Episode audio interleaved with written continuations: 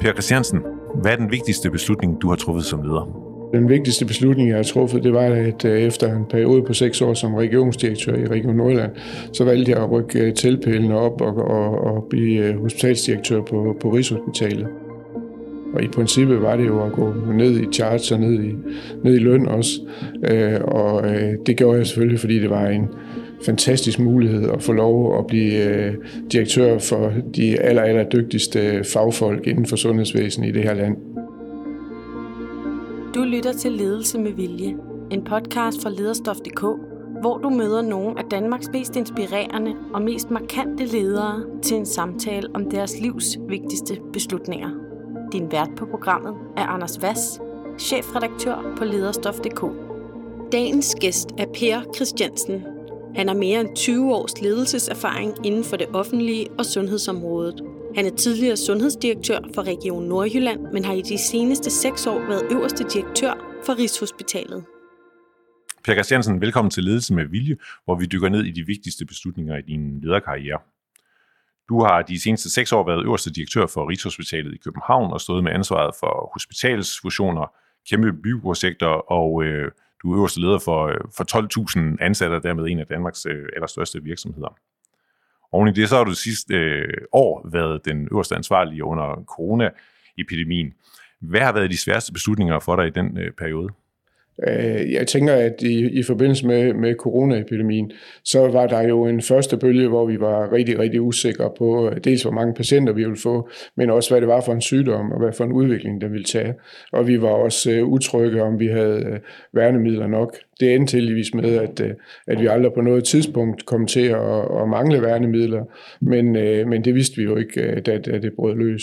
Og så tror jeg, at nogle af de, de vigtigste beslutninger, vi skulle tage i, i første bølge, det var sådan set, at vi, vi havde jo behov for at øge vores intensiv kapacitet, og hvor skulle vi øh, placere den hen, og heldigvis øh, så havde vi en øh, helt ny bygning, som øh, stod tom, fordi at vi øh, uheldigvis ikke var flyttet ind, fordi der havde været hul på nogle øh, vandrør, og den stod jo sådan lige klar, og så træffede vi en hurtig beslutning, og øh, besluttede os for at placere øh, helt op til 60 øh, intensive senge ind i den bygning.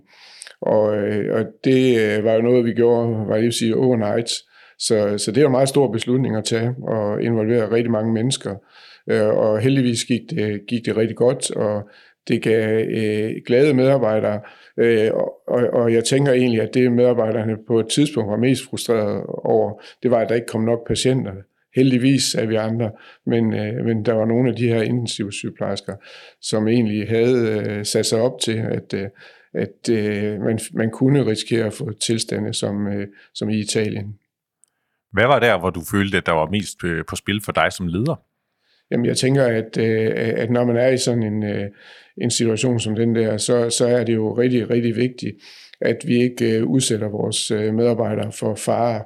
Øh, de skulle helst holde en hel epidemi, som vi ikke havde nogen som helst forventning om, hvor, hvor lang vil, vil blive og, og så videre. Så, så den der beskyttelse af medarbejderne, den var, den var utrolig vigtig der i den første fase, og, og, og den der frygt for, at vi ikke havde værnemidler nok, Heldigvis så gik det jo rigtig godt øh, også på vores øh, intensivafsnit, hvor vi stort set ikke havde øh, medarbejdere, der blev, der blev smittet. Og det tror jeg var, fordi man havde de der fantastiske fysiske rammer i den der nye bygning. Så, så det, det, det, det lykkedes jo, men det var, det var der, hvor jeg, at jeg selv personligt var mest nervøs. Og så kan man sige, i en periode var vi jo også lidt nervøse for, om vi kunne nå at få, øh, få de uh, intensive senge etableret. Vi manglede jo øh, respiratorer, og vi skulle have fundet det personale, der skulle betjene det osv. Så, videre.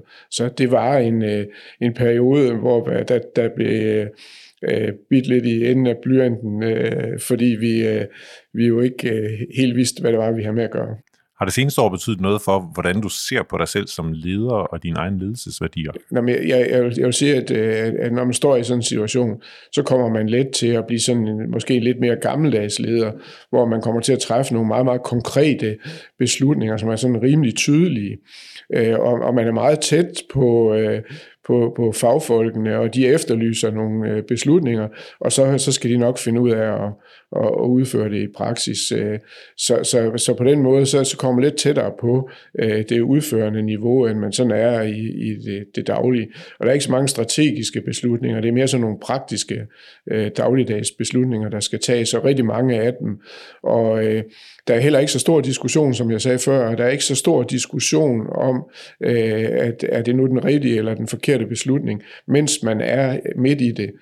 Men der skal ikke meget fald til, før at man igen øh, begynder at diskutere, er det her nu den rigtige beslutning? Og der udvikler sig de sædvanlige diskussioner, man kan gå til højre, man kan gå til venstre, hvad vej går vi nu? Og sådan, altså, øh, det, det kommer meget hurtigt efter, at, øh, at det sådan er ved at drive over.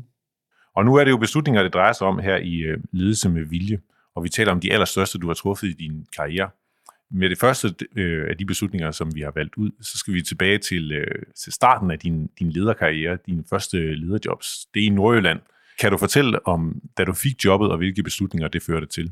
Jamen, jeg tror jo altid, at det er jo en, øh, en af de største beslutninger i et, ens liv, når man går fra at være medarbejder til at være leder. Og øh, man må også øh, konstatere, at, at dem, der har været kolleger, som man nogle gange bliver leder for, at der opstår nogle andre relationer i, i, i det forhold. Men øh, mit første lederjob, det var på Brønderslev øh, sygehus i Nordjylland, som egentlig er et øh, relativt, øh, på, på det tidspunkt var et relativt stort sygehus, fordi man både havde et, øh, et, øh, psykiatrisk øh, sygehus og et øh, somatisk sygehus. Og øh, i, i den forbindelse, så, så, så var noget af det første, øh, man, man oplever, det er jo, at man har en, øh, en relativ øh, Øh, begrænset medarbejderskare, som man er, er chef for. Og øh, når nu man kommer som, øh, som øh, ny øh, leder, så er man enormt optaget af at lede de medarbejdere, man har fået. Og det, det forsvinder måske i virkeligheden en lille smule, øh, jo højere man kommer op i hierarkiet. Men ellers så tænker jeg jo, at, øh, at det første, jeg havde besluttet mig for, det var, og det har sådan set fulgt mig hele tiden, det er, at, øh, at øh, man skal kunne evne som leder at delegere. Det er, ikke, øh, det er ikke chefens opgave at løse opgaven, men det er chefens opgave at coache og spare øh, medarbejderne, og, og meget, meget hurtigt, så, så, øh, så, så er det, der har fulgt mig øh, gennem øh, hele karrieren, og som jeg måske har haft svært ved at sætte ord på i starten, men som jeg er blevet tydeligere på, det er det her med, at, at, man har rigtig dygtige medarbejdere, og så, så, så skal de ikke have en opskrift på, hvordan den her opgave skal løses. De skal have en opgave, og, og de må også gerne have en pejling på, øh, hvor, hvor skal vi hen, og det, det er det, man måske sidenhen kan kalde, Øh, når man sådan kommer lidt højere op i hierarkiet, en, øh, en strategisk fortælling, en kernefortælling, en, et narrativ om, hvor skal det her, den her virksomhed hen, øh, en vision vil nogen måske kalde det. Men det, det er egentlig det, jeg har stået på altid.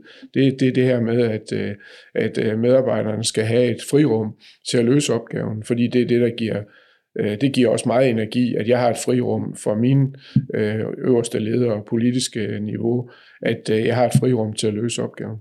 Når du ser de 20 år tilbage, øh, og med det, du har lært siden da, kan du så se nogle konkrete ting, hvor du skulle have valgt anderledes, have gjort noget andet som leder? Jamen altså selvfølgelig øh, kan, kan man jo, øh, kan der være medarbejdere, som er øh, dårligere til at, at arbejde under de vilkår, og som har brug for øh, lidt mere opskrift. Og nogle gange kommer jeg jo til at overse øh, det, og, øh, og nogle gange øh, har jeg da også været nødt til, og det, det er jo noget af det, jeg sådan har været ked af, at trække en opgave tilbage og, måske løse noget af den selv og, og give den til en anden og, og sådan noget. Og det synes jeg altid har været øh, de situationer, hvor jeg har haft det, det dårligst med at og, og, og skulle gøre det over for en medarbejder, fordi jeg synes, det sådan er, er imod mit, øh, mit sådan overordnede ledelsesprincip. Og jeg, jeg, jeg, jeg har også altid tænkt, at, øh, at øh, det gælder om, det, øh, hvis man nu, nu har jeg jo skiftet job nogle gange, og nogle gange så ser man jo, at, at, at, at nye direktører vil sætte deres eget hold. Og der har jeg haft en helt anden tilgang. Man øh, er simpelthen udstyret med de øh, medarbejdere, man har, har i den organisation, man kommer til. Og min opgave ikke er, er ikke at fyre 10 medarbejdere tæt på mig i starten og ansætte mine egen folk. Min opgave er at få de medarbejdere, der er i den her organisation, til at fungere bedst muligt øh, i den retning, som jeg gerne vil have dem til at fungere. Og det har jeg sådan set altid øh, holdt fast i, uanset hvor jeg har været. Det er jo interessant, for vi hører mange øh, ledere, der siger, at det allervigtigste er at sætte det rigtige hold. Er det din opfattelse, at man i virkeligheden altid kan tage de dygtige medarbejdere, der er der i forvejen, og få dem til at gøre, som man som topleder vil have? Altså, jeg har da også, øh, det, det har man selvfølgelig i en lang karriere været med til at, og afskedige medarbejdere, som ikke har fungeret af forskellige årsager. Men, men jeg synes, øh, man ser mange tilfælde af, at, øh, at man ikke gør forsøget. Og det, det er i hvert fald det, øh, der har ligget meget på sinde, det er, at man gør forsøget med de medarbejdere, der er. Øh, og og det, det kan jo godt være, at øh, den man nu afløser, har haft en anden tilgang til opgaveløsningen, og derfor er der også nogle medarbejdere, der skal bruge længere tid til at vende sig til øh, den måde, man arbejder på. Den tilgang, er det fordi, at det er det, du har lært, at det fungerer bedst øh, for dig? Og jeg går egentlig også ud fra, at øh, i det offentlige system, så er det måske endda også lidt sværere at skille sig af med medarbejdere for nye, end, end det er i det private? Eller er det noget, som ligger dybere i dig som, som person, at det er de værdier, som du har? Jamen, jeg, jeg, jeg tænker jo, at du har nogle medarbejdere, der næsten alle har minimum en 4-5 års uddannelse, og mange af dem har længere uddannelser. Og, og de bliver jo ikke tilfredse, hvis at øh, de får en meget, meget klar opskrift på, hvordan det hele skal laves. Du skal få folk til at, at præstere det bedste, de overhovedet kan.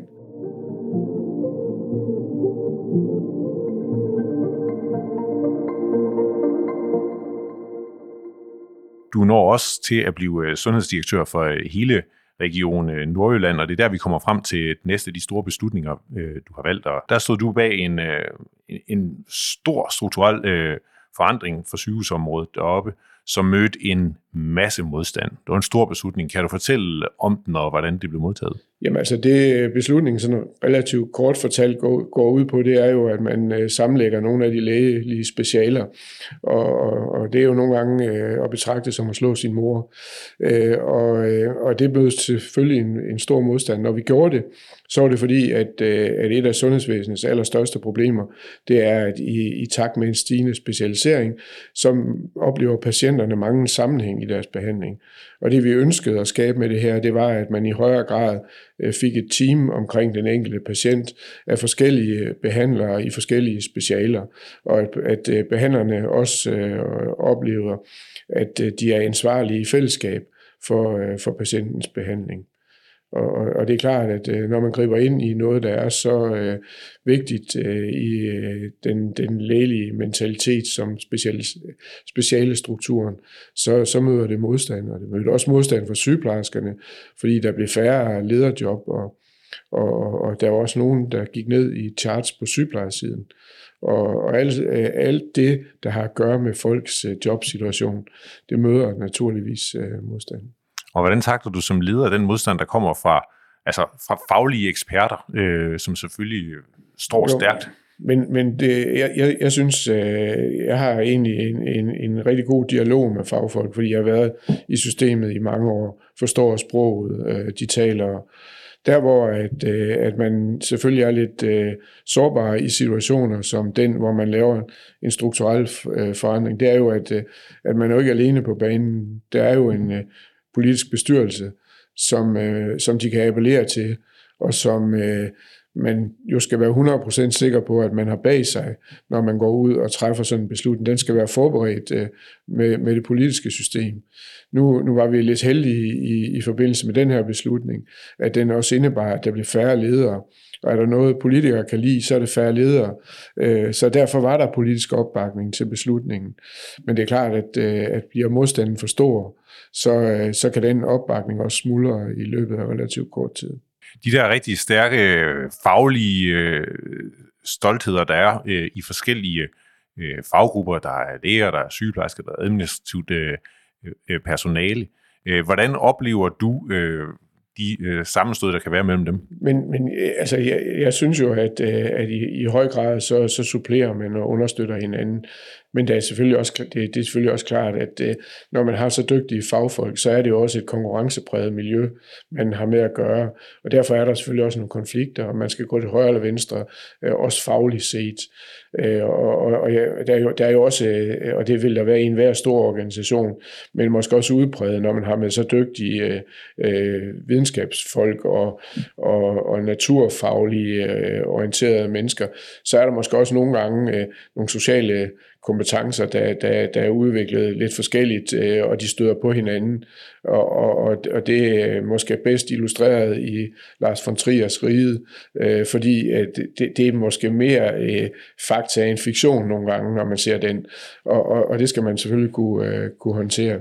Øh, og, og det synes jeg egentlig er... Øh, altså, jeg, jeg, jeg plejer også at, at, at have mig det mål, altid at se det bedste i, øh, i, i folk, Øh, indtil det modsatte er bevist. Og, og jeg, jeg synes jo, at øh, jeg, jeg kan altid blive imponeret af noget ved øh, de her fagfolk. Selvom jeg også nogle gange kan se, at de opfører sig uhensigtsmæssigt, så kan jeg også se, at de er også pissedygtige til det her. Så er der selvfølgelig grænser for, hvordan man kan opføre sig. Det, det er selvfølgelig min opgave at, at styre den linje. Kan du være mere konkret om, hvornår du har oplevet, at, øh, at det rigtige ride øh, nærmest havde karakter af, af tv-serien øh, Ride? Jamen, jeg, jeg, jeg synes jo, der er sådan et øh, broderskab blandt læger. Og, og det er jo øh, både sundt og usundt, fordi det er, jo, det, er jo, det er jo sundt, at man i virkeligheden har et sted, hvor man sådan øh, kan mødes øh, blandt fagfælder og udveksle øh, erfaringer, uden at, at andre blander sig.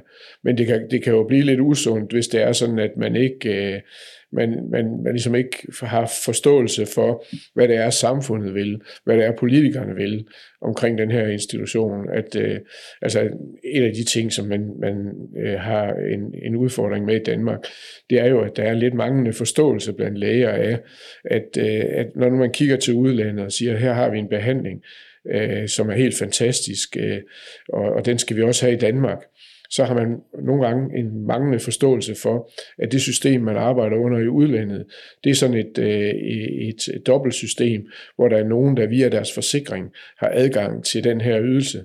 Hvis vi tilbyder det i Danmark, så skal vi tilbyde til alle mennesker, der har det her problem. Og det er derfor kan vi ikke altid med det samme tilbyde det øh, det, det allermest fancy. Det gælder også nogle gange udstyr, fordi det er jo noget udstyr, som nogle gange i udlandet finansieres af nogle forsikringsselskaber til deres øh, patienter, mens det i Danmark skal indkøbes for offentlige midler. Og der må man nogle gange sige, at, øh, at den forståelse, øh, den skal døffer jo mm, bibringe øh, lægerne, og det er jo en dialog. Og, og det, det er der, hvor at man kan sige, øh, øh, riget øh, har øh, måske, nu, altså der er jo den der udfordring i riget, at, øh, at den måske ser det lidt ud fra det lægefaglige perspektiv. Jeg ved ikke, om I kan huske, der er den der Operation Morgenluft, som er sådan et, øh, et visionsprojekt. Ikke? Og, og der, der, der, der kan de jo godt øh, lave det som karikaturen af, af, af, af, af hvad djøfferne vil. Og, der, det, det, det, øh, og, og der er karikaturen af, hvad lægerne vil så i deres øh, loge der i kælderen. Og det er jo ligesom de to øh, systemer, der, der støder på hinanden. Men det er jo begge dele en, en form for, øh, for karikatur. Hvad gør du øh, som leder for at få det til at fungere? Jamen, jeg, jeg, jeg oplever, jeg, nu har jeg jo arbejdet sammen med læger i, i 35 år, Øh, altså jeg tænker, jeg, jeg plejer at sige, at øh, dengang jeg var barn, der havde jeg lægeskræk, nu er jeg blevet lægernes skræk. Altså det, det er jo, at øh, man har jo stor forståelse for, hvordan de, hvad, hvad de tænker, hvad der er vigtigt for dem. Så jeg, jeg synes sådan set ikke, jeg har svært ved at, at tale med dem og håndtere det og så videre. Jeg synes, der er en, øh, en rigtig fin øh, gensidig respekt, men jeg har jo også øh, altid arbejdet i øh, direktioner, hvor at øh, at øh, der har været læger. Altså jeg, jeg, det første, jeg gjorde, da jeg blev regionsdirektør i Nordland, det var at ansætte en læge i direktionen. Sådan en var der ikke før. Fordi når man har sundhedsvæsenet som den vigtigste opgave, så virker det jo absurd at have en direktion, hvor man ikke har en læge. Altså det, det, det tænker jeg, øh, og var det første, jeg tænkte. Ikke? Så, øh, og det har jeg aldrig fortrudt. Altså det mener jeg sådan set var, var en øh, klog beslutning.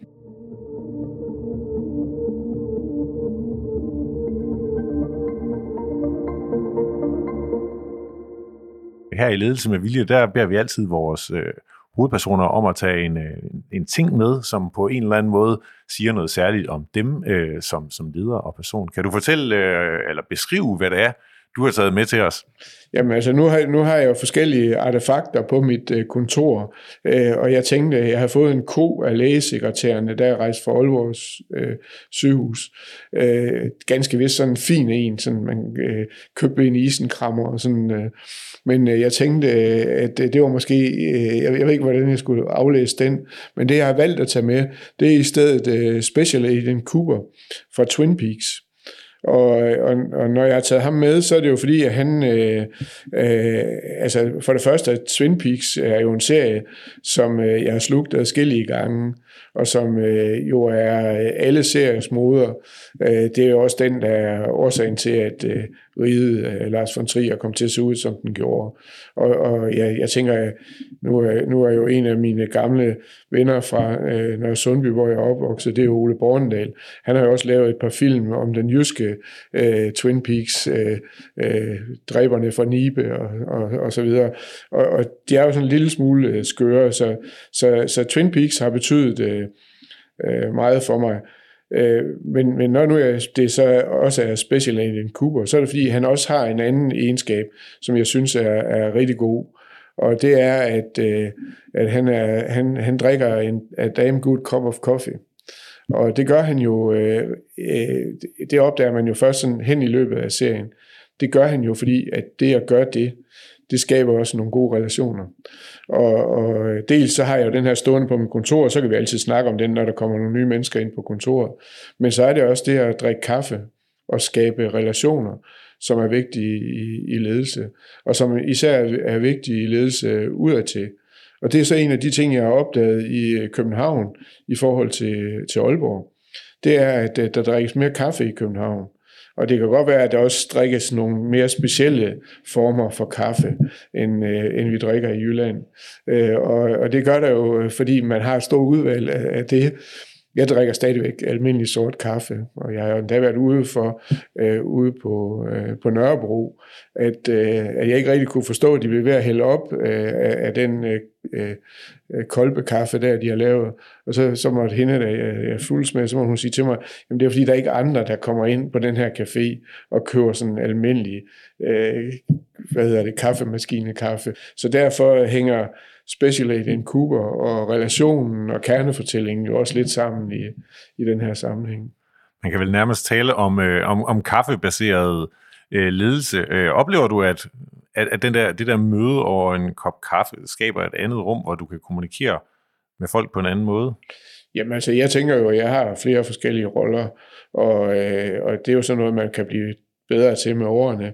Men nogle gange er, det da stadigvæk øh, unaturligt for mig at stille mig op i de store auditorier og, og, og, og tale til rigtig mange mennesker.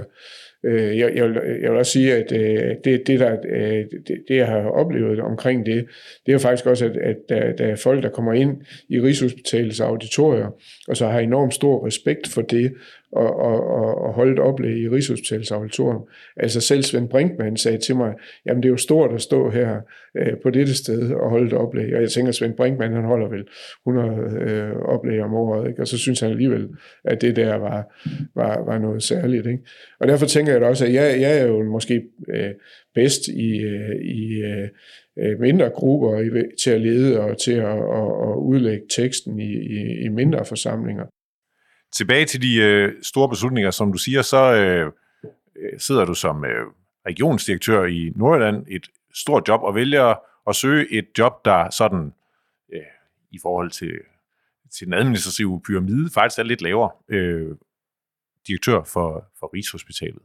Øh, det er seks år siden. Kan du fortælle, hvad der var, der skete? Jamen, øh, jeg havde øh, på det tidspunkt, så, så, så havde jeg også været seks år i jobbet som regionsdirektør. Jeg skulle selvfølgelig også kigge øh, på, øh, at øh, med den alder, jeg havde, så var der måske et godt job tilbage i mig.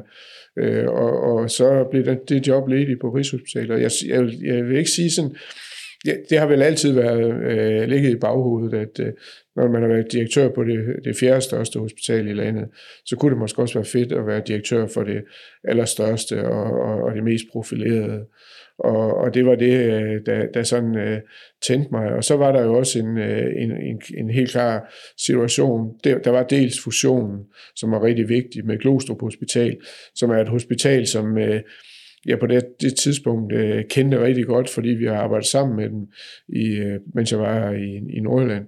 Og Glostrup Hospital gik jo fra at have Danmarks største akutmodtagelse til slet ikke at modtage patienter akut og øh, var blevet et øh, specialiseret hospital, og det gav rigtig, rigtig god øh, mening at lægge de der højt specialiserede funktioner fra øh, Glostrup sammen med dem på Rigshospitalet. Hvis man sådan, nu, nu bruger jeg en del referencer til Lars von Trier, men øh, søvnlaboratoriet, det ligger jo faktisk på Glostrup, er blevet flyttet fra Rigshospitalet til Glostrup. Så øh, hvis, hvis ikke Glostrup og Rigshospitalet var lagt sammen, så havde Lars von Trier ikke kunne lave tredje øh, sæson af riget, fordi så har han ikke haft søvnlaboratoriet. Så det er jo faktisk en, en vigtig pointe. Jeg ved ikke, om han bruger det. Men, øh, og så havde Rigshospitalet jo den øh, store sag med forskere, der har misbrugt øh, deres øh, bevillinger. Og, og øh, er der noget, det danske sundhedsvæsen har brug for, så er det jo forskning. Og forskningen, jeg vil ikke sige, at forskningen lå i uriner, men det var nogle forskere, der var vingeskudte, for, øh, fordi de alle sammen blev mistænkt, øh, og alle sammen skulle, have, skulle stå på mål for, hvad de har brugt deres penge til. Så det var sådan lidt... Øh, plukkede forskere, jeg kom til øh, første gang, øh, jeg mødtes med dem. Og, øh, og derfor var jeg også, øh, det er en helt klar opgave for mig at få øh, forskningsmiljøerne øh, rehabiliteret, hvis man kan sige det. Og, og, og det, var, det, det så jeg som helt klart som den, den allerstørste opgave, og det synes jeg også, vi er, vi er lykkedes godt med. Og et dansk sundhedsvæsen kan ikke fungere, hvis ikke Rigshospitalets forskning er, er, er i top. Hvad er egentlig i, i de nuværende stilling dit råderum med en, ja, så en anden regionsdirektør over dig, og en regionsrådformand, og et regionsråd, og en sundhedsstyrelse, og en sundhedsminister, og i, ja, for øjeblikket også en statsminister, der fylder en masse. Jo, men altså det, det er jo klart, at man må finde sin rolle i det, og, øh, og jeg synes, vi har nogle, øh, nogle dygtige øh, folk i, øh, ikke mindst øh, Sundhedsstyrelse og, og jeg synes også, at, øh, at det rådrum, man har i regionen, er, er, er, er helt fint. Det, der er lidt anderledes øh, i Region Hovedstaden i forhold til Region Nordland, selvom Rigshospitalet er naturligt det store øh, øh, højt specialiserede hospital, så er der øh, fire store akuthospitaler, og, og de betyder jo rigtig meget for, der er jo ikke noget, det, det, det er jo ikke finere, det Rigshospitalet laver, end det de laver. Når man står med de øh, meget, meget tunge patienter op på Bispebjergs akutmodtagelse, så er det jo en kæmpe opgave, fordi det personale, der er der, det er misbrugere og så videre øh, i, fra Nordvest, øh, det er øh, en stor opgave. Så de skal også have ressourcer. Så den der ressourcekamp er jo lidt større i hovedstaden, end den er i, øh, i Nordjylland. Øh, og det gør jo, at, øh, at vi, vi jo ikke altid får det, som vi vil have det. Øh, men sådan er det jo også øh, øh, i forhold til Region Nordland, i forhold til de øvrige regioner. Så, så det er jo noget, der går helt op på, på landsplan. Men, men jeg synes, vi har fornuftige folk på alle poster. Jeg synes, det er nogle... Øh, altså, jeg, jeg har et fint samarbejde med, med Sundhedsstyrelsen. Jeg har ikke øh, øh noget, noget at udsætte på, på deres tilgang til, til, til den måde, de, de øh, leder det danske sundhedsvæsen på. De har taget nogle, øh, og det skal de også, altså i forbindelse med øh, coronaen, så har de jo været mere inde i maskinrummet end, end ellers, og de, de bliver jo stillet til ansvar.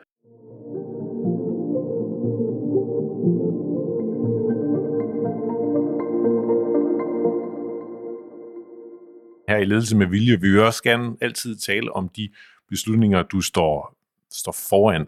Hvad er de næste vigtigste, vigtige beslutninger, du skal træffe? Jamen, noget af det aller, aller vigtigste for os lige nu, det er, at vi skal have lavet en øh, vision som masterplan for Rigshospitalet. Hvis vi kigger på øh, alle de byggerier, kvalitetsfondsbyggerier, der er investeret i i Danmark, så vil, så vil det være sådan, at øh, man har et, øh, et, et helt nyt hospital i Odense, man har et helt nyt hospital i Køge, man har et, næsten et helt nyt hospital i Aalborg, og næsten et helt nyt hospital i Aarhus. Aarhus. Men Rigshospitalet, selv når børneriget står færdig om fire år, så er der kun 35 procent af, af vores samlede kvadratmeter, som er nye. Og det gør jo, at øh, vi har behov for at få lagt en plan for, at man også kan få fornyet øh, Rigshospitalets bygningsmasse. Så det er sådan set mit mål, øh, inden jeg skal på pension, at have lavet en øh, plan for, øh, hvordan vi får fornyet de sidste øh, 65 øh, procent af Rigshospitalets tonnage, hvis vi skal kalde den det. Øh, og øh, og det handler jo både om, at for at man kan lave sådan en, en, en plan for byggeri, så er man nødt til først at lave en plan for, hvordan den faglige udvikling ser ud over de næste øh, 20-30 år. Og det, det, det, det er den plan, der står foran. Og den anden store opgave, jeg skal have, jeg skal have, have, have i mål, inden jeg øh, takker af, det er jo at få bygget det her børnerige, som vi tager første spadestik til i dag. Øh, så, øh, så det er jo et kæmpestort øh, børnehospital, øh, som vil blive helt unikt øh, på verdensplan, øh, og som vi jo øh, bygger i et samarbejde, Region Hovedstaden bygger i et samarbejde med Ole Kirks Fond, som har finansieret en tredjedel af, af byggeriet, og som øh, de forventer jo så også, at det så er øh, ekstraordinære ting, man laver for den øh, finansiering, de putter ind i det. Så det er vi rigtig glade for, og, og stolte af, at øh, de, har, de har villet, og vi ser også frem til, at øh, det bliver et kæmpe løft. Altså nu, nu er der jo den her tid en del diskussioner af vilkårene for de, øh, for de fødende. Når det står færdigt, så får man også på Rigshospitalet tidsvarende vilkår for, for øh, fødepatienter. Øh, og indtil da må vi jo prøve at lappe på det, øh, vi har, men det er svært. Øh, men til, til, til den tid, så, så får vi også de bedste forhold for, for fødende. Så det er både børn og fødende, der skal være i det hus. Per Christiansen, tak for det, og tak fordi du vil være med i Ledelse med Vilje. Ja, selv sagt, det har været spændende. Du har lyttet til Ledelse med Vilje, en podcast fra lederstof.dk. Du kan abonnere på podcasten i din foretrukne podcast-app, og vi bliver glade, hvis du også giver os en anmeldelse og nogle stjerner med på vejen. Alle de topchefer, vi taler med i Ledelse med Vilje, deler deres bedste råd om ledelse inde på lederstof.dk. Så gå ind på sitet og få inspiration til, hvordan du selv bliver en bedre leder. Bag lederstof.dk står lederne, Danmarks største interessefællesskab for ledere.